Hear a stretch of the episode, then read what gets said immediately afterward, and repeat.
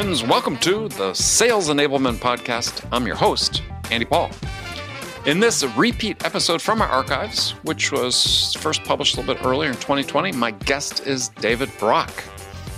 Dave is the CEO of Partners in Excellence and the author of an excellent book titled The Sales Manager Survival Guide. And he's also what he self-described a ruthless pragmatist.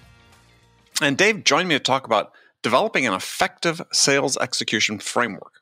Now, as Dave described it, increasingly salespeople and managers struggle to make sense of all the things they're being asked to do and how these activities fit with each other. So in this conversation, we dig into Dave's suggested sales execution framework. And it's built around four jobs sellers have to execute simultaneously: demand gen, solving their customers' problems, being in control of their business, and designing high-value meetings. And we'll also dive into how managers can use the sales execution framework to identify systemic shortfalls in their sales process. So all of this and much, much more. Before we get to Dave, I want to remind you to subscribe to this podcast wherever you listen to it. And if you subscribe, we'd certainly appreciate it if you could also give us your feedback about how we're doing in the form of a review. So thank you. All right, let's jump into it with Dave Brock. Dave Brock, welcome back to the show. Thanks, Andy. It's always great to talk to you. And thanks for inviting me back again. I really appreciate it. Well, there's never any question that we'd invite you back. So you look like you're enjoying yourself outside somewhere in sunny California. It's one of the few times I am in sunny California, and I'm sitting outside the local library. I've been finishing my second book, so the library is a good place to do it without distraction. True. As long as people aren't coughing and sneezing on you. Right. Since we're recording this in the midst of the legitimate panic, I think about, or concern, let's say, about the coronavirus. So, we're going to jump into a couple things real quickly here. So one is, I want to talk about your sales execution framework. And this was part of your last book. But something that seems like it's come back to sort of the top of the mind for you. Why is that? Well, what it is I start working with executives in sales organizations. You know, there really needs to be some rethinking of kind of almost back to basics. I think we've gone through kind of all these miracle cures and these wonderful technologies that aren't producing the results. And you start saying, what produces the results? Well, it's basic principles of selling that somehow we've forgotten about.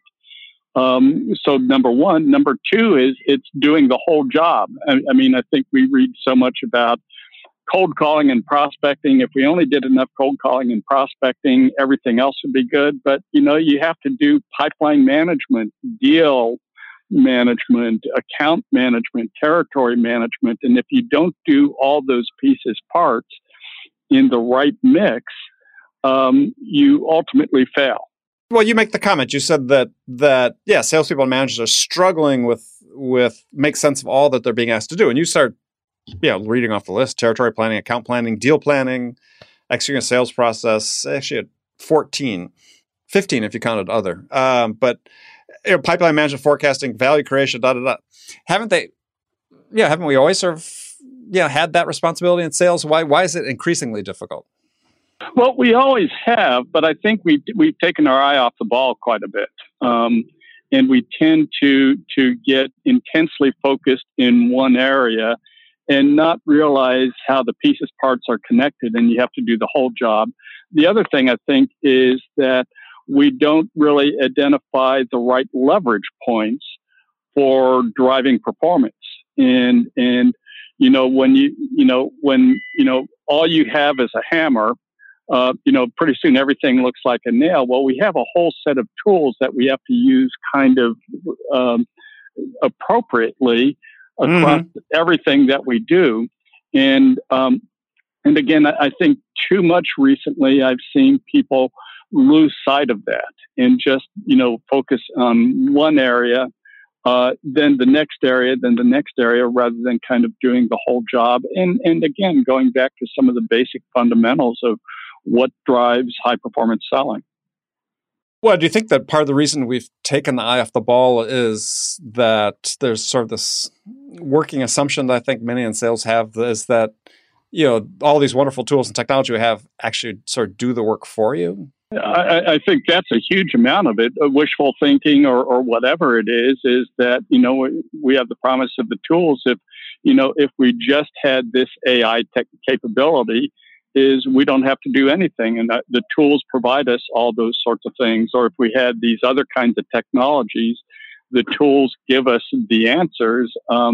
And too often what we do, what I see, and this is probably not politically correct, but I see us dumbing the sales organization down and not really giving them the capability to do the critical thinking, the problem solving, to engage customers in the way they need to be engaged. And whether it's relying on a technology, relying on the latest fad in sales, or just copying what everybody else is doing and not doing it very well. I think, again, we have to get back to kind of what are the fundamentals of how we engage customers? What are the fundamentals of how we create value? Where should we be spending our time, and how do we do it in the most effective ways possible? The point being is that people, could be managers, could be sellers, are distracted by, oftentimes, I believe, by, hey, we've got the ability to collect all this data, so let's just focus purely on the metrics as opposed to the performance that you're talking right about.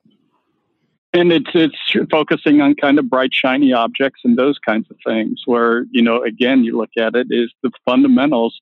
You know, when you strip things back to the fundamentals and you start working on those, it's amazing how quickly you start producing results. And, you know, as we've introduced this concept called the sales execution framework, we just see, you know, the ability to kind of refocus on what's important, identify the leverage points. We find time to results really stunning. I have one client we worked with, forecast accuracy was a huge issue with them. And within 6 months, we've moved forecast accuracy from less than 60% to 92%. We've moved win rates, you know, from around, this was actually a pretty good company, around 40% up to about 70%. And there's no magic to it. It's just looking at, are we paying attention to how we execute? Are we focusing on doing the right things with the right people at the right time? And do we do that repetitively and systematically? So you get a sense from listening to you talk about it and reading your work on the sales execution framework, that, and I sort of feel this way from time to time too, is that, you know, there's really nothing new in sales. You talk about people being sort of obsessed with the bright, shiny object, but what you're talking about are, again, fundamentals that have been in existence for some time. And yeah, go back to the earlier point, maybe we're just getting distracted by all the noise and the bright, shiny objects. You still have to do these fundamentals.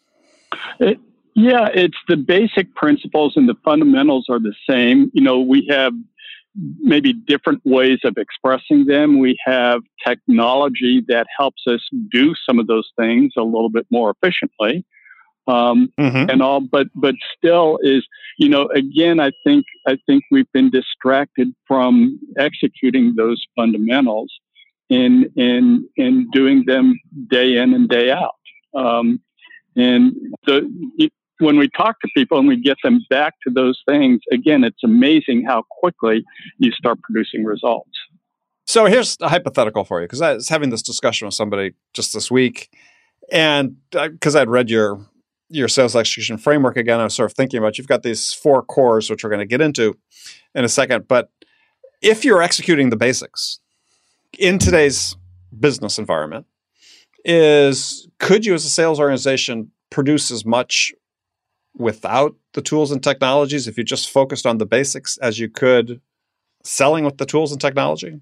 I'll answer that in maybe a little bit different way. I think if you aren't doing the fundamentals and the basics well, technology isn't going to help you. I mean, the technology will enable you to create crap at the speed of light.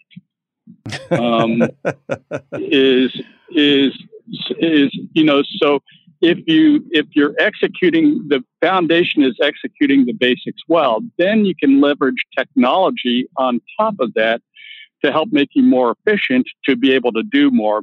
But it all starts with kind of those foundations. And absent those foundations, again, you create crap at the speed of light.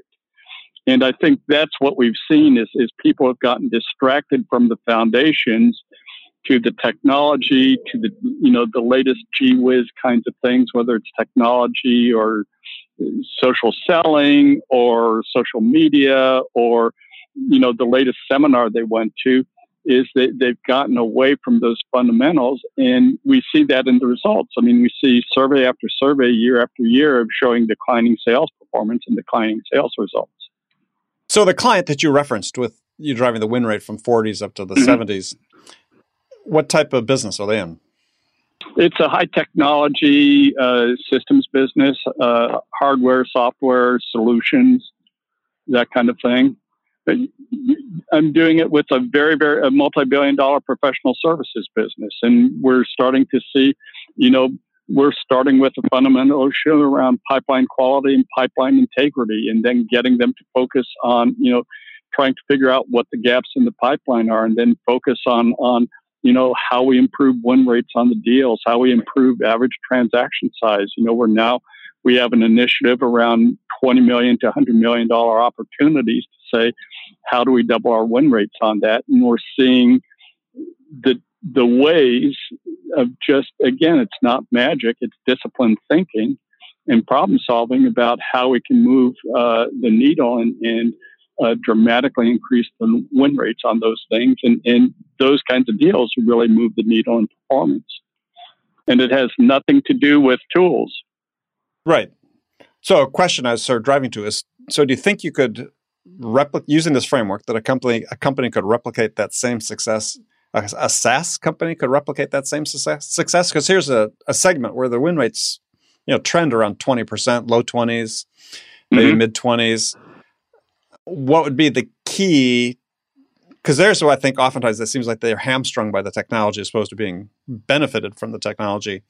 Is what's the key in your mind to work with a SaaS company to get their win rate up to 40, 50%? Well, I mean, the SaaS company is they're selling some sort of solution, some sort of tool. I mean, I think we really misunderstand SaaS. I mean, SaaS is a technology. It happens to be a cloud-based implementation. SaaS is a payment system. That's a monthly subscription thing. SaaS has been popularized as, you know, through predictable revenue of being a sales methodology, which actually is highly transactionalizing the sales process. Mm-hmm.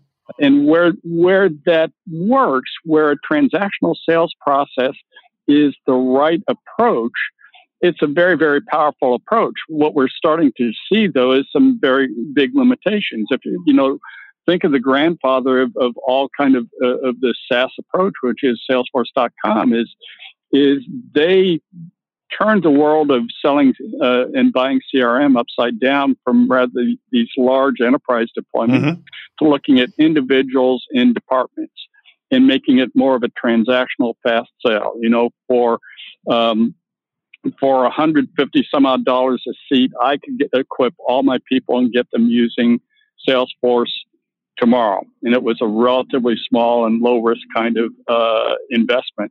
Well, now as they're, you know, look at trying to say, how do we close 10,000 seats at a time? How do we close a marketing platform, a sales platform, a service platform, and an analytics platform in a very, very large enterprise? The sales approach needed to sell that kind of solution, even though it's the same products, is a very, very different sales approach. And I think what we've lost in a lot of sales leadership is that critical thinking to say, what's the right way to engage these customers? How do we engage them? Not how do we, just because we sell a SaaS product, we use this SaaS sales technique. And you know, we see so many, we get actually so many clients who are SaaS companies that say, you know, my sales approach is broken down. It doesn't work anymore. Well, you know, the issue is you're selling to an enterprise. It's a complex decision with, you know, the 11 plus decision makers and right. very confusing buying cycle. And, you know, you used to sell it in the transactional process where you were selling to you, Andy, to buy a seat or for your team to buy a seat. And so that process is very different, and you don't get people thinking about how has that buying process changed, and am I aligning my sales process with that buying process? Which speaks to, I think, one of the fundamental issues is that alignment, as far as I can tell, rarely happens. Is that, you know, you and I both have seen Gartner's research on the buyer enablement journey of the spaghetti diagram they talk about with, you know, the complex buying process or decision-making process or buying process, whatever you want to call it, that buyers go through. And yet I see very few companies that have said, well, okay, we got to change the way we sell in order to align with that, where we're still, you know, I need a linear stage-based process, blah, blah, blah, blah, blah. What have you seen in terms of companies adapting how they sell to this reality that Gartner outlined? There are far too few doing it. You know, the leading companies, you know, whether they're driven into it by necessity because they're failing and they need to reinvent themselves, or whether they're really astute leaders that think, that are thoughtful about how they engage their customers and all, but far too few people are doing it. And again, I think we see that in, you know, declining overall sales results. We see the CSO Insights research every year where we see fewer and fewer people making quota. We see, you know, greater turnover in sales leadership and in sales people. So we see all these signs that say we are failing to perform as a profession. And we don't see that many people thoughtfully saying, how do I fix this? You know, it seems that, you know, I mean, part of it is the incremental cost of another 10,000 phone calls or another 10,000 emails is virtually zero. So our answer to everything is, if I'm not making my numbers now, rather than think about why I'm not making my numbers, is let me just double them. Let me just double the number of phone calls I make. Right. Let me just double the number of emails I make. And if that doesn't work, then I'll double it again, and so on and so forth. So, you know, rather than sitting back and saying, this isn't working, why isn't it working? How do we change to get something that's much more impactful? Is, you know, largely because of technology, the incremental cost of volumes is virtually zero. So our answer is always to increase volumes. You know, I've always thought, what if we went to, what if every sales person had to pay the price of a first-class stamp for every email they sent? Or what if they had to pay 25 cents for every phone call they made, every dial they made? How would that change our approach to things like that? I remember years ago when I was funding, when my marketing teams would come to me and say, we want to run this direct mail program and it's going to cost us this much per piece and so on and so forth. And I'd say, well, are we really going to get results out of it? And because that was costing us hard money, we went into it more thoughtfully. It didn't mean that we were successful, but we became much more thoughtful and much more discriminating, since technology has made the incremental cost of volume virtually zero.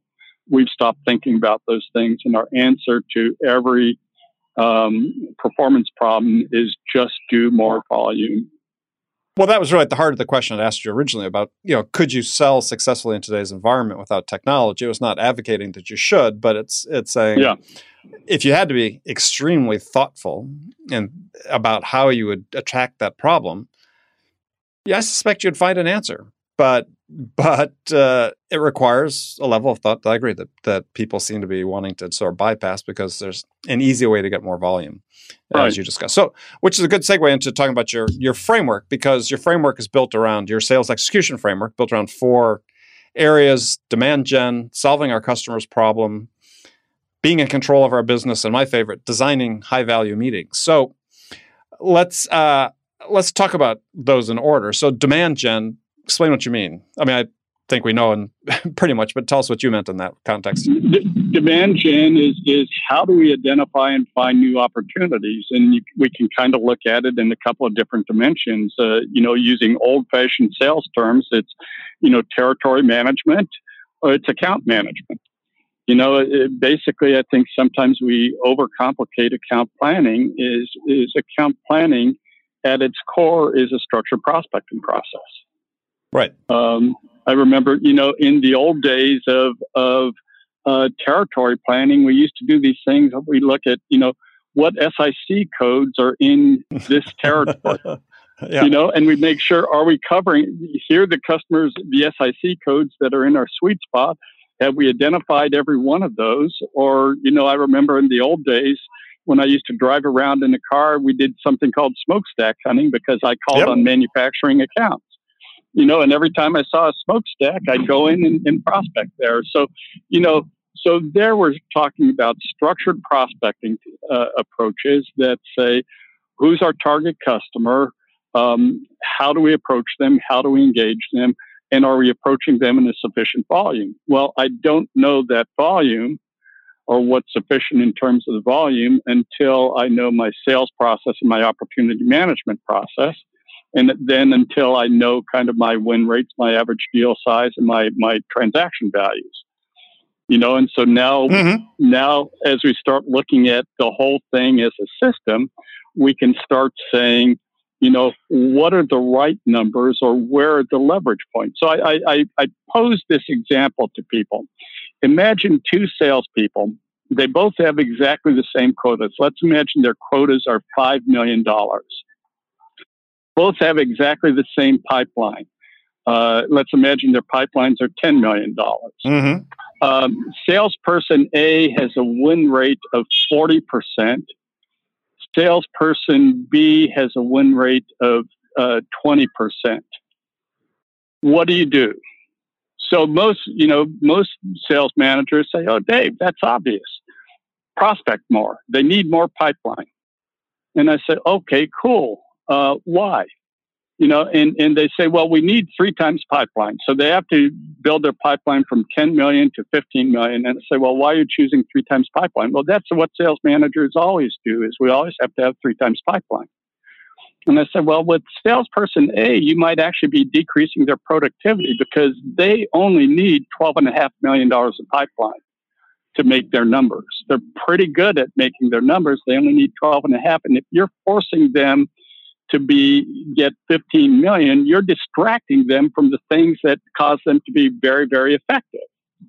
Well, yeah, they just don't have the time to work the accounts the way they should. So exactly. So you do that. Salesperson B, you get 3 times pipeline, but they need 5 times pipeline to make their numbers. So if they get 3 times pipeline, they still aren't going to make their numbers. And then you start saying, is getting them to prospect the most impactful thing they can do, because they suck at selling, and so they're going to suck even more at prospecting. Right. What if I first start focusing on improving their win rate, and that changes their pipeline dynamics, it changes their effectiveness, absolutely, and starts doing some things. So what happens is we see these sales managers not really thinking and analyzing performance and the performance levers. They just come up with these kind of rote answers, and the answers aren't serving us. And so we have to dig in deeper and see where are the leverage points? Where are the leverage points with the organization? Where are the leverage points with each individual? And how do we start coaching those individuals to maximize their performance? Yeah, and I think the one thing sales managers don't do enough of is reverse engineer their process, is they start at the top and do the math down, as opposed to saying, I want a win rate of this.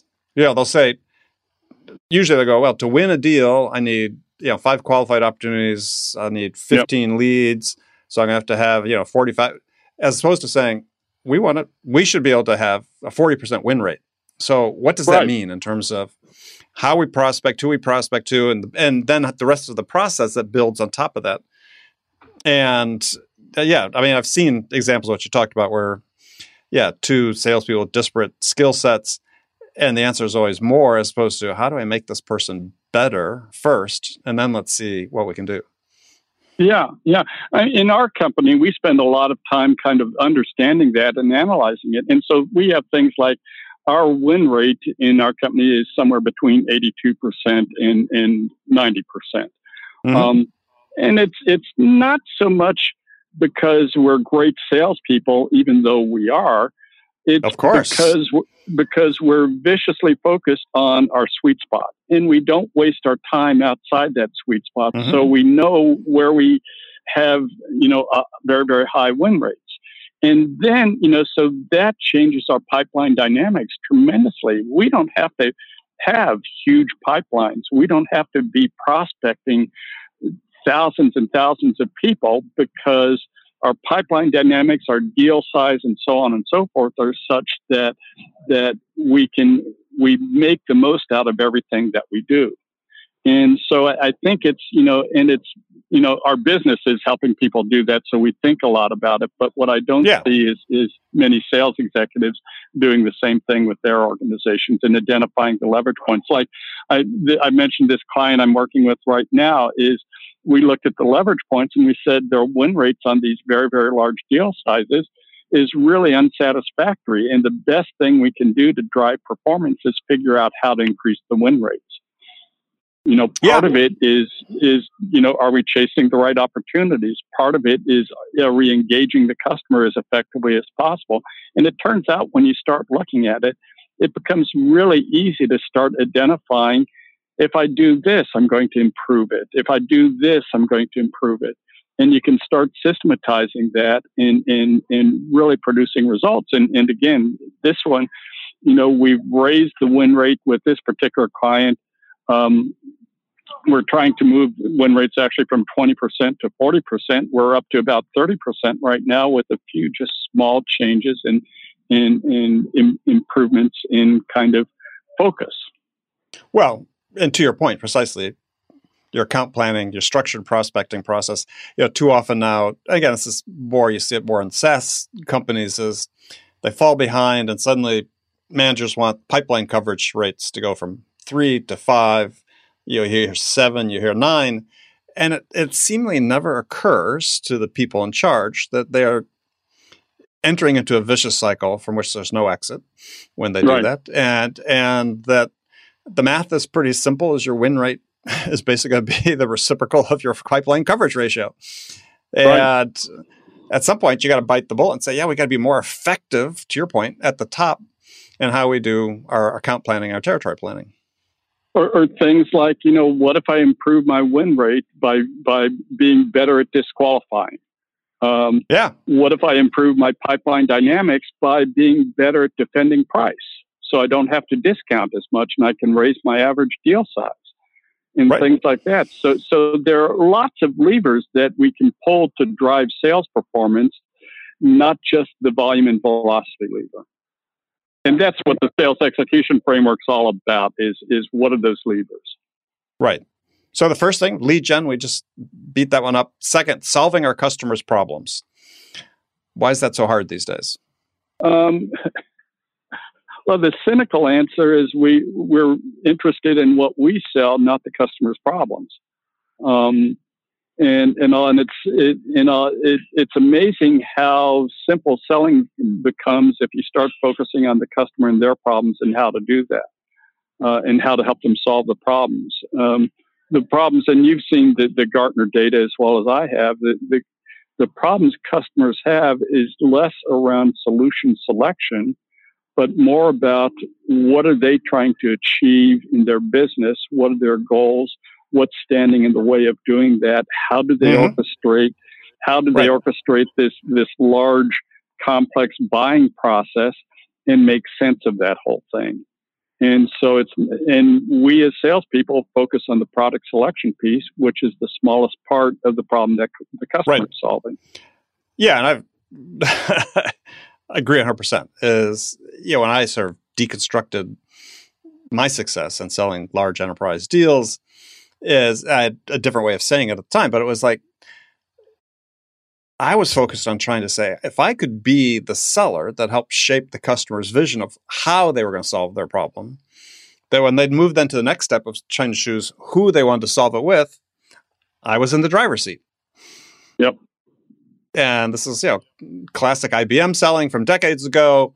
But this is, I think you're absolutely right. I think this is a part that is just almost completely absent from so many sellers, individual sellers as well as managers' perspectives is, what's the job I'm really setting out to do here with solving the customer problem? It's not solving the problem by helping them choose me. It's solving the problem by helping them decide, helping them choose how they're going to solve their problem.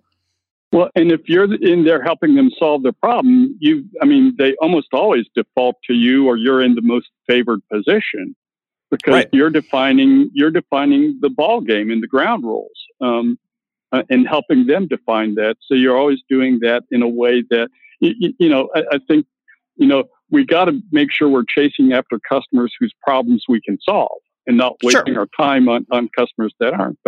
But once we do that, and then we focus on solving their problems, we're always in the most favored position.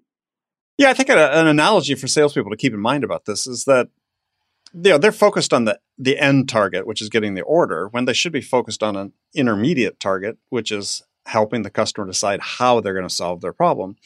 And I was reading something several years ago about golf, and I'm not a big golfer, but I have played occasionally. But pro golfers, when they're lining up their shot, I know Tiger Woods does this, Jack Nicklaus did it, is they're not aiming at where they want the ball to land. They've picked out an intermediate target, like 10 yards, 15 yards, 20 yards in front of them, that they're really aiming the ball at. If the ball passes over that target, it'll end up eventually where they want it, 200, 300 yards down the fairway. Yep. And I think that's really, at least in my mind, is analogous to what we should be doing in sales, is the intermediate target is the most important one. And we don't have a chance to win the deal if we don't help the customer make that choice about how they want to solve their problems. Otherwise, if it's not based on us, it'll be based on somebody else. And we're just going to be competing on price, trying to, persuade them not to go with the people they really think they should go with. Yeah. And so again, I think part of it is we don't get the purchase order until the customer figures out this is the problem I want to solve, and this is what I'm going to do to solve it. And if we're guiding them down that, they start solving their problem and we get the purchase order. Yeah. But sellers, I think about this in two steps. First step, right. How are we going to solve this problem? You look at the Gartner spaghetti diagram we talked about before. There's four jobs that Gartner identified that buyers need to accomplish in their buying process. Identifying a problem, researching solutions, finalizing building their specification or requirements, choosing a vendor. So three of those four had nothing to do with vendor selection. Right. And so when you think about that, and also in that chart, which is a huge, complex, flow chart, the word sales only shows up once. Yeah.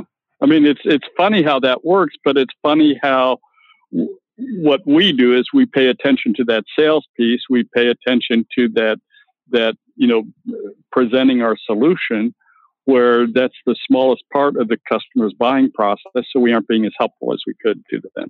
Yeah. And the reason the sales only shows up once, I believe, is because this is, they were surveying buyers, and the buyers are reflecting their perception of the value they get from sellers in the main, right? We can do this largely without a seller.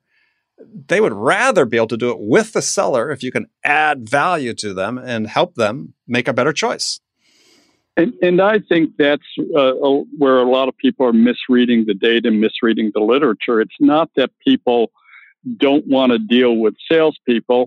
It's just that salespeople aren't being as helpful as they can be, so customers are forced to look for that help someplace else, whether it's, peers that they talk to, whether it's letting their fingers walk through Google and do research and things like that. But it's not an aversion to salespeople. It's they need help and they need answers, and they're going to go anywhere they can to get those answers. And if it's a salesperson giving them those answers, they'll embrace that salesperson and work with them. Right. Yeah, it's only aversion to salespeople who waste their time. Exactly. Right. Okay, so your third pillar in your sales execution framework was being in control of our business. What do you mean by that?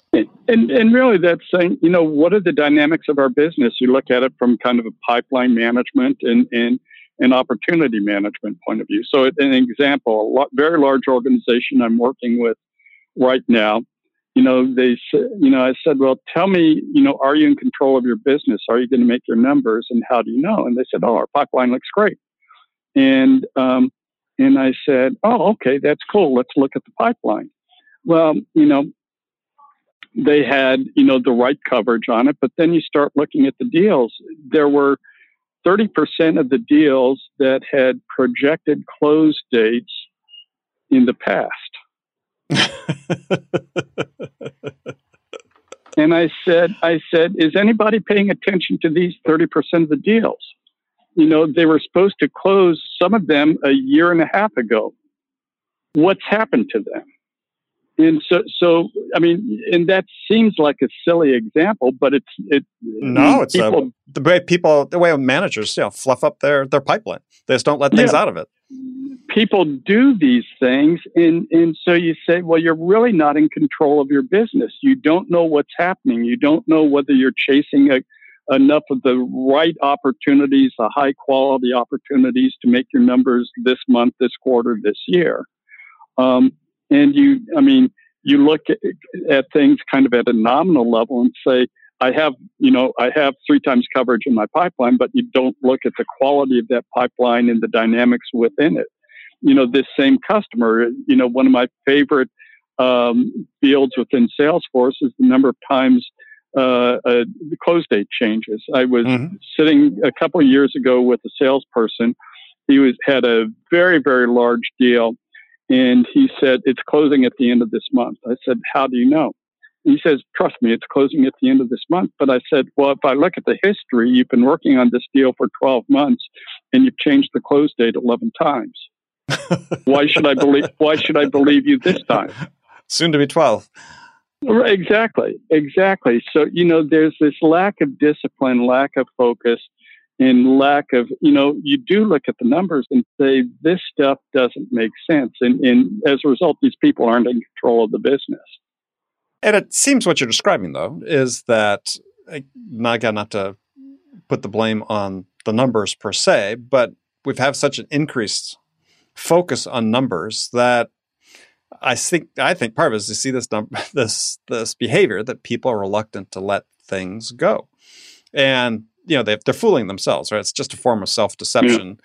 Yeah, I've got this huge pipeline, you know, 30% of it's basically inactive. Even, they haven't told us no, but if they're inactive, they told you no, right? Yeah. So you gotta learn to let that go. I mean, managers has to start there at the top, is have to let this stuff go and bite the bullet if that's what it takes, and then engage in this framework that you're talking about let's go back and look at our prospecting, our structured prospecting process. Let's look and see if we really are in charge, which is, I think, is one of the hardest steps that for managers to take, is they're afraid to do that. I think it goes even a little bit more deeply. I think we look at the numbers, we focus on the numbers, but we don't understand what the numbers mean. You know, in some sense, the numbers are just a red flag. You know, but sure. You know, once I see that red flag, I have to get and say, what's causing this to happen? And then what do I do about that? And so too much of what I see managers and salespeople doing is they're just looking at the numbers themselves and not what caused the numbers. Well, and I think that's an interesting perspective, because when you look at your framework, certainly from that perspective, is really what this is you could say a sales execution framework, but it's really a sales problem-solving framework.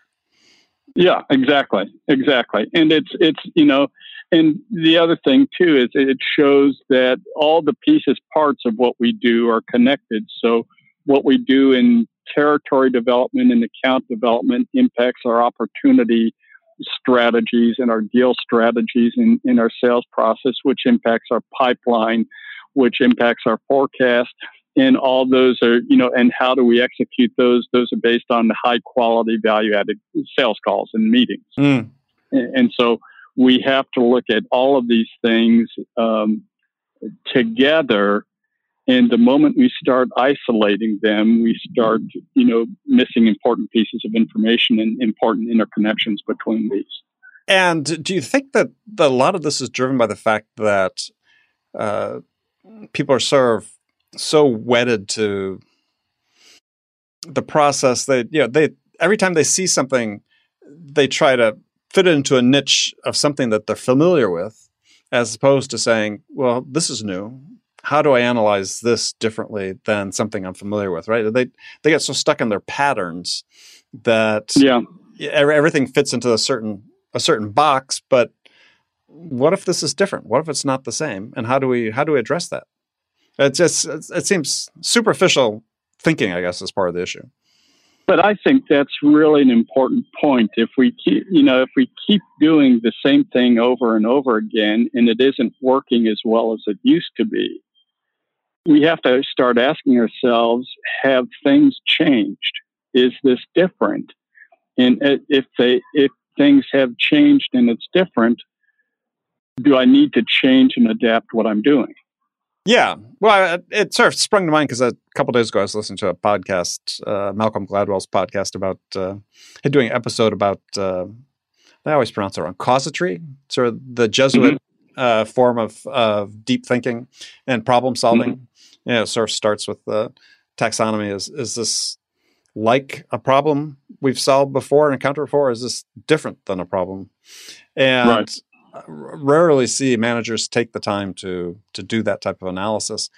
And if they did it, to your point way back earlier in the conversation, if you're doing this on a regular basis, you learn more about what you're doing, and perhaps the need to have your 5X pipeline coverage goes away because you're more going to be more effective coming up with ways to solve problems earlier on. Yeah. And I guess it's attributed to Einstein, but it's the definition of insanity is to do the same thing over and over again and to expect a different result. Yeah. Well, right. And we're doing a lot of that, but we solve it by doing more of it, though. Well, and see, that's it. I one of the things, people think I am weird, but people sometimes think I'm really weird when I go in and I say, let me meet the laziest salesperson in your organization that always makes her number. Mm-hmm. And because that's a person that's broken the code. They've figured out how to get more done in less time. And instead, we don't kind of look at those things, and we just keep, again, doing the same thing we've always done. It's producing less and less results. So our answer to that is not to rethink what we're doing, but just to do more of that, and try to produce a better result.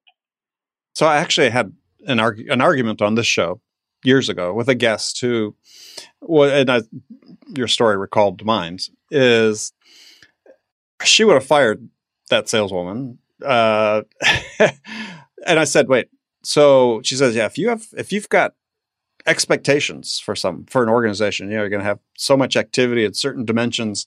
And her point was, I wouldn't care if somebody was 130% of quota if they weren't, generating enough proposals, they weren't making enough calls. It's like, really? You'd fire that person instead of analyzing that person, saying, what do we can learn from this person and take what she's doing and try to apply it to other people. It was just symptomatic, I think, of sort of the blind way that sales organizations are too often run. Yeah. What you do with that lazy salesperson is just double their quota, and they'll figure out how to do it in the shortest amount of time as well. Absolutely. I was very fortunate in my career to have managers to give me the freedom to go do that, because I didn't want to sell like most people I got trained with. It was like, I don't want to do that. I think there's a better way to do it. I don't know if mine was better, but it was better for me. Worked quite well. Yeah. But if I was fortunate, they didn't try to get me to conform. Otherwise, I'd probably be doing something else these days. So, all right, Dave, last point on that was designing high-value meetings. And as I said before, I love this one because for me, I think one of the most frustrating thing when I'm dealing with sales teams and talking to sales leaders is that, and individual contributors, it's like, you realize that sales is a very deliberate business, right? As you have to think deeply about every step, as opposed to just I just got to lockstep follow this process we got. Got to read my scripts, blah, blah, blah, blah, blah. It's like, no, you got to, if you're not in an interaction with a buyer, if they don't have any value, they're not receiving any value from that interaction, you're not going to get another one, right. Which so often happens, right? So tell us about this idea you have about designing the high-value meetings and the value of being deliberate in how you sell. So the concept around designing high-value meetings, there are a couple of principles. One is the customer defines value. Absolutely. And so each, what's valuable to the customer at this point in time is different from customer to customer, is different today and tomorrow. And so if I want to maximize my ability to engage the customer and create a preference for us, is I'm going to focus on what's most important and what's most valuable to them. And talk about those things and not talk about the things they don't care about, because I'm wasting their time and I'm wasting my time. So that's number one. Number two is now you start looking at how do you amp that up and how do you start creating more results in the meeting. And we started applying some design thinking kind of principles to this. And so I started thinking the principle, we talked about pre-call planning and things like that. So I do my pre-call planning and I'm going to execute something that creates a huge amount of value for the customer. Well, that's kind of one-sided, and so we started thinking, what if the customer comes in as prepared for this meeting as we are? If I'm doing my job as a salesperson and I'm preparing for this meeting, I want the customer to have a really killer meeting. I want the customer to be as prepared as I am in that meeting. So I'm going to, publish an agenda beforehand and agree, we need this information in order for us to move forward with this. Will you be prepared to have that? Are you going to have the right people there so that we can accomplish these things? So we go into this meeting with a set of common objectives for which we are each prepared. And what happens is we accomplish a lot more with the customer in those meetings than if we were prepared and the customer wasn't. The interesting things are, one is you create more value for the customer, more bias for you. Two is you actually literally cut the number of meetings in half. We saw that in our own company is we used to have something like 22 meetings per close. And for us, that meant a lot of times jumping on an airplane, which took a lot of time and a lot of expense. Money, absolutely. And so what we started doing is we started applying this design thinking to our own meetings and to making sure we were prepared, but also the customer was prepared. And we reduced our calls to close from 22 down to 9. Well, and I think an interesting perspective on that is because, did something very similar is that the value is not, I think if you really look at it, the value is not in, the piece of content you provide or the questions you ask or the insights you provide. I think the value to the customer is that as a result of the meeting, they've made progress toward achieving their goal, which is making a decision. That's exactly it. Helping them move forward. Right. And that should be the definition of value, in my mind. Definition of value for a meeting is as a result of this meeting, the customer is closer to making a decision than they were before it started.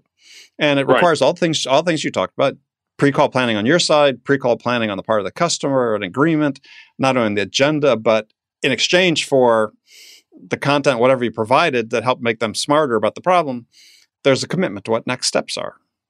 I mean, all these things, because getting that commitment helps the buyer. It helps them say, we've got putting a frame around the time frame for making this decision. And so I think, to me, the ultimate definition of value is just progress. Are we making progress? And we agree that we made progress. And customers love salespeople who are doing that because they're saying, you're helping me make progress. You're helping me get to the conclusion in a way that I may not know how to do because I'm not buying this stuff all the time, I'm not solving these problems all the time. So you're helping me make progress. Number one. Number two is you're helping me reduce the amount of time I have to spend on this. Rather than, look at the old Gartner spaghetti chart, is, I have to go back and forth and so on. If I can find a way to simplify this and achieve more in the same amount of time or achieve more in less time, think of the value that you create for each person on that. And we're all time poor, and the customers get really confused with this stuff. So, designing these taking the design thinking principles and applying that to how we design and conduct meetings, not how we prepare for meetings, is really a game changer. Right. And I am an advocate for, creating a standard definition of productivity for sales. And that definition is just the way economists talk about productivity. It's rate of output per unit of input. So how many dollars of revenue is a seller generating per hour of actual sales time? And I had the fortune to manage sales teams at this long time ago, just given a certain accounting system we had. But you have so much visibility. But to your point about time being the most limiting aspect of it, you want to know what the value of each unit of time is. Yeah. And you could take this, I think, to the next step and say, okay, well, if we can figure that out, which is not that hard, is then maybe part of the way we compensate sellers is based on their productivity, not on the ultimate output, right? You can have an expectation from productivity to certain people is the more productive you are, the more you're generating per unit of time. Yeah. I'll pay them more because that means the ultimate productive capacity of my organization is greater. Yeah. And I think there are different ways we measure this and so on and so forth, and we can tie comp or some other things to it. But it is really is how do we accomplish more in a given unit of time? How do we help our customers accomplish more in a given unit of time? Well, and that's the key one.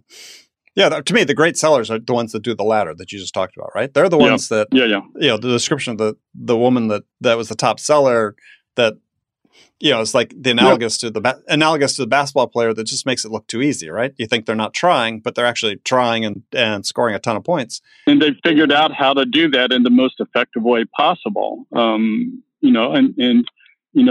a real win.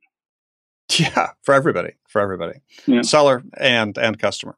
All right, Dave, we're going to end it there. We've had a nice long conversation today. As always, we've covered a lot. We've covered a lot. Yep. So we'll make sure we do this again. But why don't you tell folks how they can find out more about you? If you're not subscribing to Dave's blog, by the way, you should. It's on my list. I get it all the time. Can't wait to read the new ones. Very thought-provoking writing about sales. So tell people they can find out more about you. That's partnersinexcellenceblog.com. And it's published right now. I'm at about 3 posts a week. I'm off a little bit. I usually try and do 5 posts a week. LinkedIn is Dave Brock or David Brock. Twitter is @David A. Brock.